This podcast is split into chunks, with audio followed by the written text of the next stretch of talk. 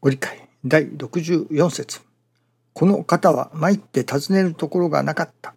氏子はおかげを受けて遠路のところを参ってくるが、信心して徳を受けて見しのぎをするようになれ。お取り次ぎを願い、お取り次ぎをいただいて帰る。私どもの願いを聞いていただき、またその返事を聞いて帰ること。それを実行することがお得を受け、見しのぎができるようになることであります。先ほど長い間信心しておるある老婦人の方が3ヶ月ぶりで参拝されました。人間関係の問題で悩んでおられました。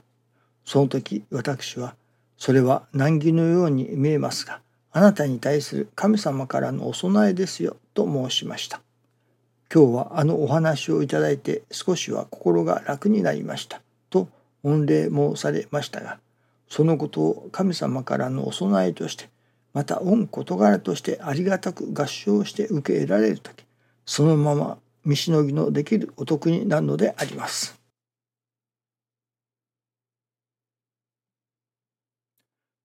少しは心が楽になりましたと。心が楽になる。楽になるとは心が大きくなることだとも教えてくださいます。心が大きくなる。私どもの心が一回り大きくなる。心が小さいからまあ悩んでおるというのかまあ難儀を感じるというのでしょうかね。神様の願いは人が助かるということそれもただ一時的なかりそめの助かりではないそれこそ真実の助かり真の助かりを得ていただきたいというのが神様の願いであるわけですけれどもどうしたらその真の助かりが得られるかもちろんそれは私どもこの世に生身を持っている人間ですからその生身が助かっていくということもありましょう。と同時に生身はいわば病気はしておっても心がそれこそ楽になる。心が助かる。心が助からなければいかに健康であると言ってもそれこそお金持ちになれば幸せになるだろうと思ってお金を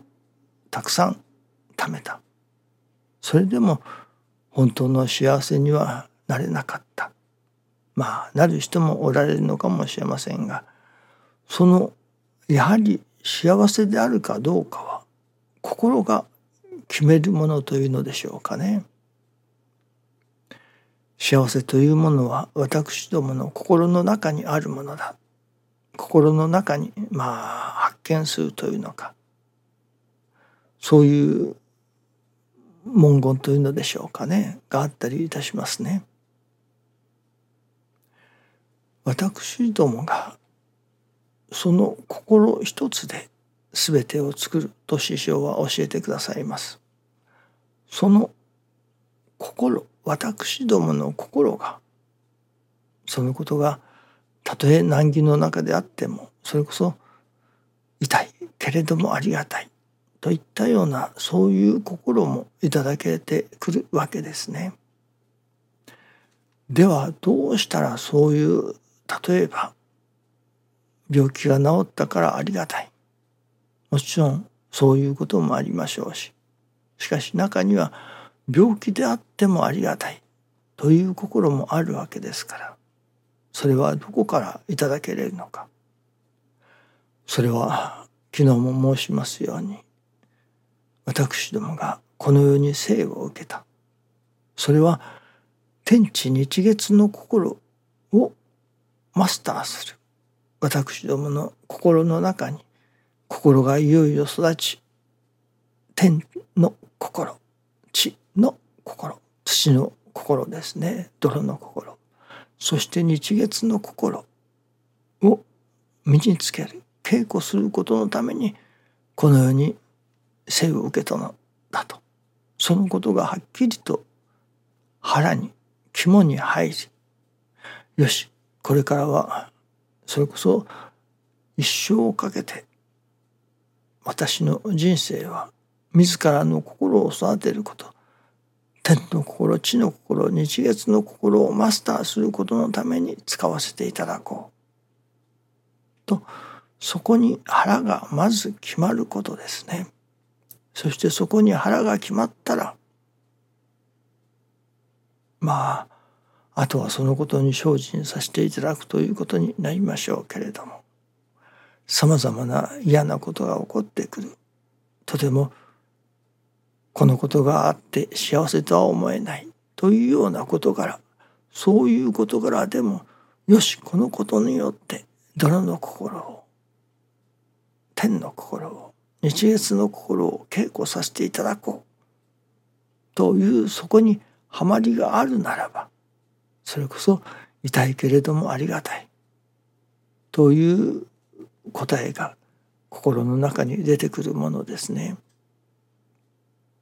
師匠はその泥の心いわゆる受けて受けて受け抜く心私どもの身の上に起きてくる事柄を心を肥やすそのための需要だとして受けていくその受ける心で八合目まで登ることができると。まあ山登りに例えればですね。そして後の二号は天の心でいわば与えて与えて山の麗しの心で登ることができる。と教えてくださいますが泥の心だけでは成り行きを受けるというだけでは8合目までというわけですね。その後の2号この天の心。これは人の助かりを祈る心願う心とも言えると思いますね。私どもの中にいよいよそれこそ人様の助かりを願う心祈る心ができてきて初めてそのこの世に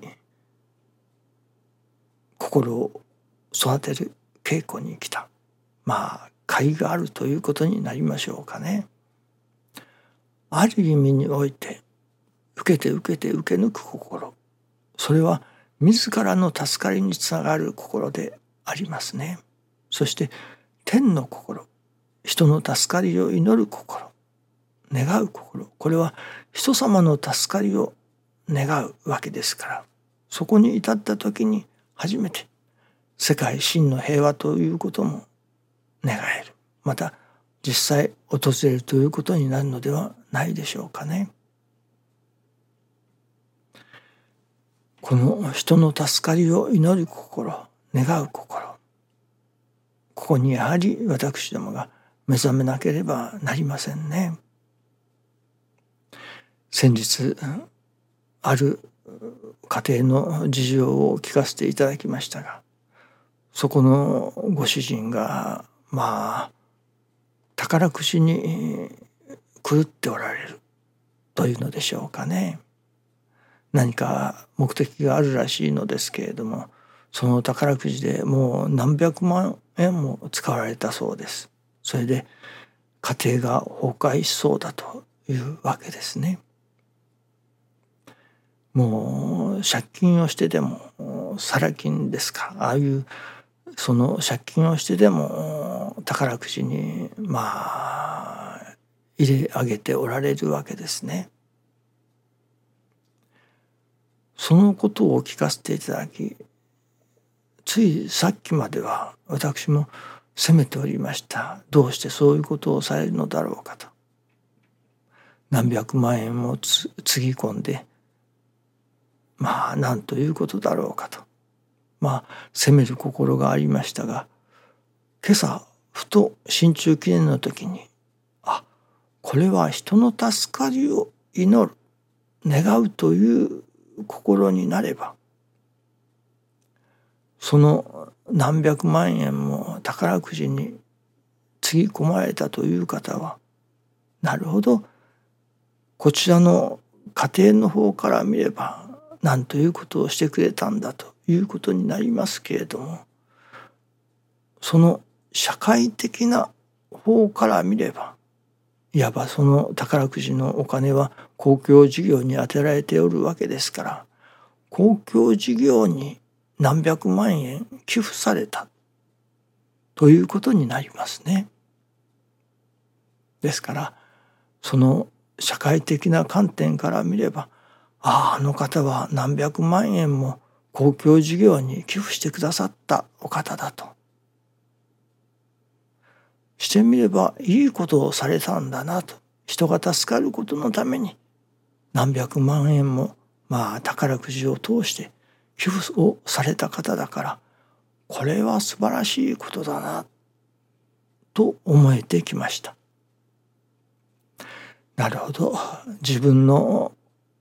欲であったり自分が設けるということであったりすることだけに目を向けておればそれこそ何百万円もそんな宝くじに使って家庭が崩壊するようなことをして何ということだと思いますけれどもああこれは家庭の崩壊を顧みずに世のため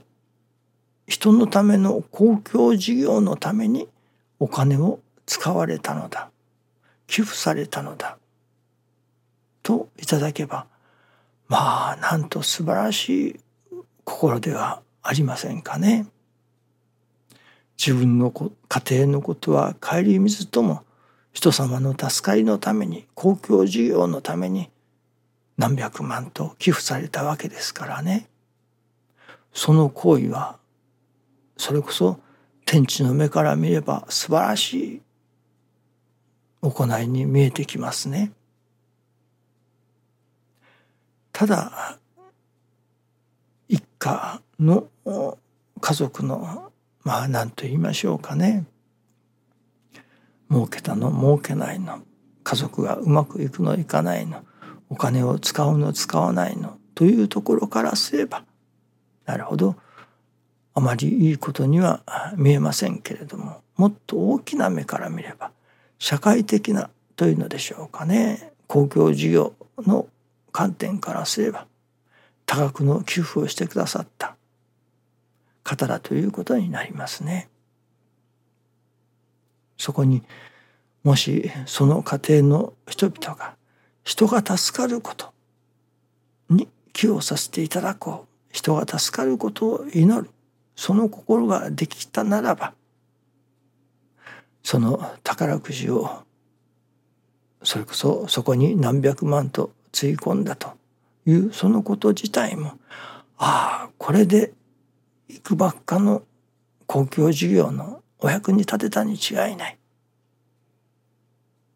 人が助かることのための寄付をさせていただいたのだ。といただけたらまさに天の心が育ったのでありこれほどありがたいことはありませんね。私どもの中にそのいよいよ人が助かることのために人が助かることを祈るという心が育ってくることが私どものそれこそ心が楽になる大きくなる一回り大きくなる助かった心をいただくことができることにもつながるということになりますね。どうでも人の助かりを願う人が助かる助かれることのために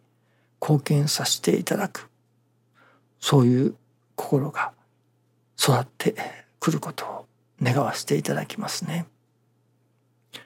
どうぞよろしくお願いいたします。